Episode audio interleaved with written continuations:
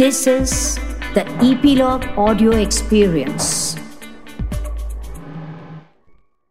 नन्ही दुनिया के प्यारे बच्चों, आज की कहानी छह करोड़ और साठ साल पुरानी है आपके लिए ये कहानी लिखी है मैंने, डॉक्टर कुसुम अरोड़ा ने, और आप तक ये कहानी लेकर आए हैं इपिलॉग मीडिया अब जानते हैं इतने सालों पहले यहाँ पर धरती पर कौन थे?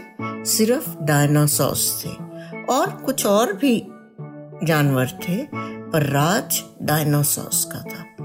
और ये डायनासोर्स इतने बड़े बड़े थे, ये अपने आप को बहुत अच्छा समझते थे। और बाकी जानवरों पर हमेशा रौब जमाते थे। कहानी ऐसे ही एक डायनासोर की है। जो था तो डायनासोर, पर इन जैसा बिल्कुल नहीं था। उसका नाम था टेसु। वो सब जानवरों से प्यार से हिल मिल कर रहता था। और बाकी के जो डायनासोर थे ना, वो उसे छेड़ते भी रहते थे, पर वो इस सबसे मस्त अपनी दुनिया में रहता था। वो उन लोगों की बातों में बिल्कुल नहीं आता था। एक दिन क्या हुआ जो डायनासोर था ना उनका राजा जंगल में घूम रहा था। घूमते घूमते उसको एक बड़ा अजीब रंग का फूल दिखाई दिया। उसने कहा, है, ये कहाँ से आया नए तरह तरीके का फूल हमारे जंगल में? जैसे ही उसने उस फूल को सूंघा, और वो फूल सूंघते ही धड़ाम से गिरा और बेहोश हो गया। अब जब राजा बेहोश होएगा तो सब मुश्किल में आ जाएँगे। सब के सब फटाफट राजा को लेकर और महल में दौड़े और वहाँ पर उन्होंने अपने डायनासोर डॉक्टर को बुलाया। डॉक्टर ने राजा को देखा, उसने देखते ही पहचान लिया।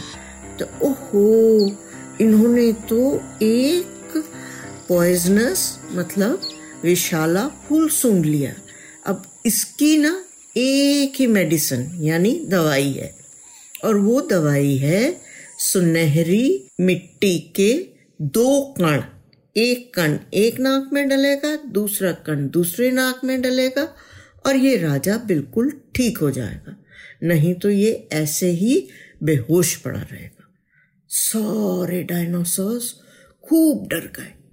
अरे, अब क्या होएगा? मिट्टी के कण कहाँ से लाए? हम तो इतने बड़े बड़े हैं। हमारे पैरों के नीचे तो इतनी सारी मिट्टी दम जाती है।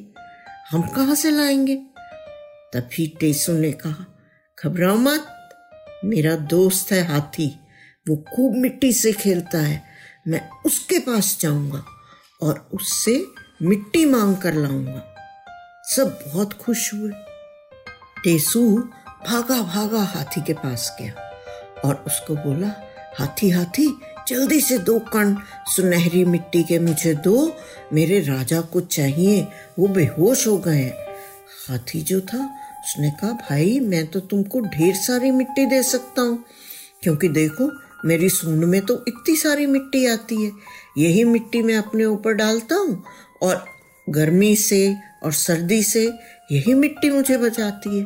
पर मेरे पास कण कहाँ से आए? मैं तो तुम्हें ज़्यादा मिट्टी देता हूँ। तेसु बोला, नहीं नहीं, दो ही कण चाहिए। हाथी ने कहा, वो तो मेरे लिए मुश्किल है, पर एक काम हो सकता है। चलो, हम भागे भागे चूहे के पास चलते हैं। चूहा बिल खोदता है ना? तो वो तो बिल खोदता है और चूहा छोटा सा होता है। उसके पास ज़रूर सुनहरी मिट्टी के कण होंगे।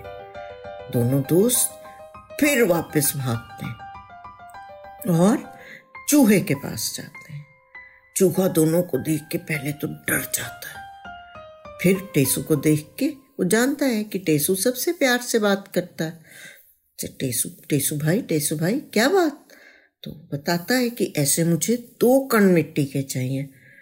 चूहा भी हैरान हो जाता है वो कहता है देखो मैं अपने पैरों से और थूथन से मिट्टी निकालता हूँ और पीछे के पैर पीछे फेंक देते हैं। पर दो कण तो नहीं आते। इसमें तो ज़्यादा मिट्टी आती है। इसमें से तो कैसे कण निकाल के दूँगा मैं? कण तो मेरे हाथ में ही नहीं आते हैं। तो तीनों दोस्त खड़े खड़े खूब परेशान होते हैं। इतने में वहाँ पर लोमड़ी आती है। लोमड़ी आप जानते हैं ना? बहुत चालाक होती है।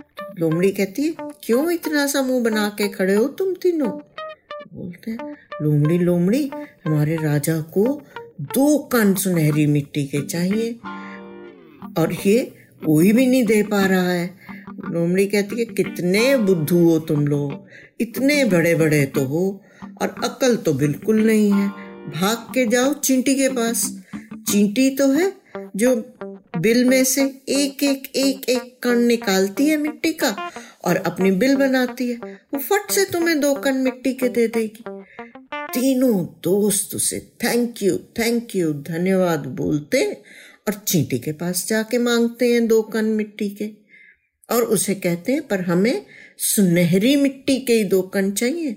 चींटी कहती है, ये तो कोई बड़ी बात नहीं है, मैं तो तुम्हें दे दूँगी, पर तुम लेकर कैसे जाओगे?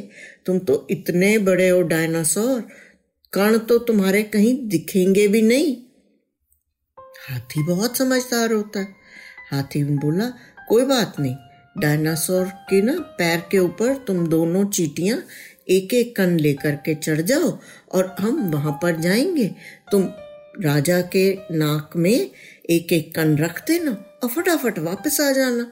राजा भी ठीक हो जाएगा और उसे कन भी मिल जाएँगे। चींटियाँ बोले हाँ हाँ हम ज़रूर मदद करेंगे।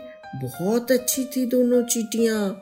तो फटाक से टेसू के पैर के ऊपर चढ़ गई और चिपक गई उसके पैर से। और टेसू फटाफट भागा भागा भागा अपने राजा के महल में गया। वहाँ पर जाकर उसने क्या करा? एक पत्ते के ऊपर दोनों चीटियों को उतारा और अपने राजा के नाक के आगे पता कर दिया। दोनों चीटियाँ अपनी चाल से, अपनी तरफ़ से जल्दी जल्दी नाक में घुसी एक एक कन मिट्टी का छोड़ा, वापस पत्ते पर आकर बैठ गई। टेसू ने वही पत्ता उठा करके और प्यार से अपनी पीठ पर रख दिया। सब राजा को देखने लगे, क्या हुआ क्या हुआ? इतने में पाँच मिनट बाद राजा ने ज़ोर से छींक मारी और उठ के बैठ गया। राजा ने कहा, क्या हुआ क्या हुआ? उन्होंने सबने बताया। कि तुमने फूल सूंघ लिया था, जो कि विषैला था पॉइजनस था। इसलिए देखो, तुम्हारे लिए दो कण चींटियाँ ये लेकर आई मिट्टी के और तुम वापस होश में आ सके हो। वो राजा बहुत खुश हुआ और उसने उसी वक्त अपने दरबार में एक सभा बुलाई। सारे डायनासोर्स को इकट्ठा किया और उनको समझाया कि आज के बाद कोई टेसु को कुछ नहीं कहेगा और कोई भी डायनासोर, किसी दूसरे डायनासोर के अलावा किसी भी जानवर के ऊपर रौब नहीं डालेगा। देखो, मैं इतना बड़ा डायनासोर और मेरे काम कौन आया? सबसे छोटा जानवर चींटी, सबसे मिलजुल कर रहेंगे। और राजा ने टेसु को ऑर्डर किया कि तुम जाओ चींटियों को उनकी बिल के पास छोड़ के आओ और उनके बिल के पास खूब सारे फल भी रख देना, ताकि काफ़ी दिनों तक उन्हें इधर उधर खाने के लिए भटकना ना पड़े। और एक ऐलान करा राजा ने, जानते हैं क्या? राजा ने कहा कि मेरे बाद राजा बनेगा टेसू और वो सबको प्यार का सबक सिखाएगा और सबको ये सिखाएगा कि कोई बड़ा, कोई छोटा नहीं होता है। आपको सबसे मिलजुल कर रहना पड़ता है। बच्चों, आप भी समझे, आप जानते हैं ना कितने बड़े होते हैं डायनासोर। पर उनके काम कौन आया?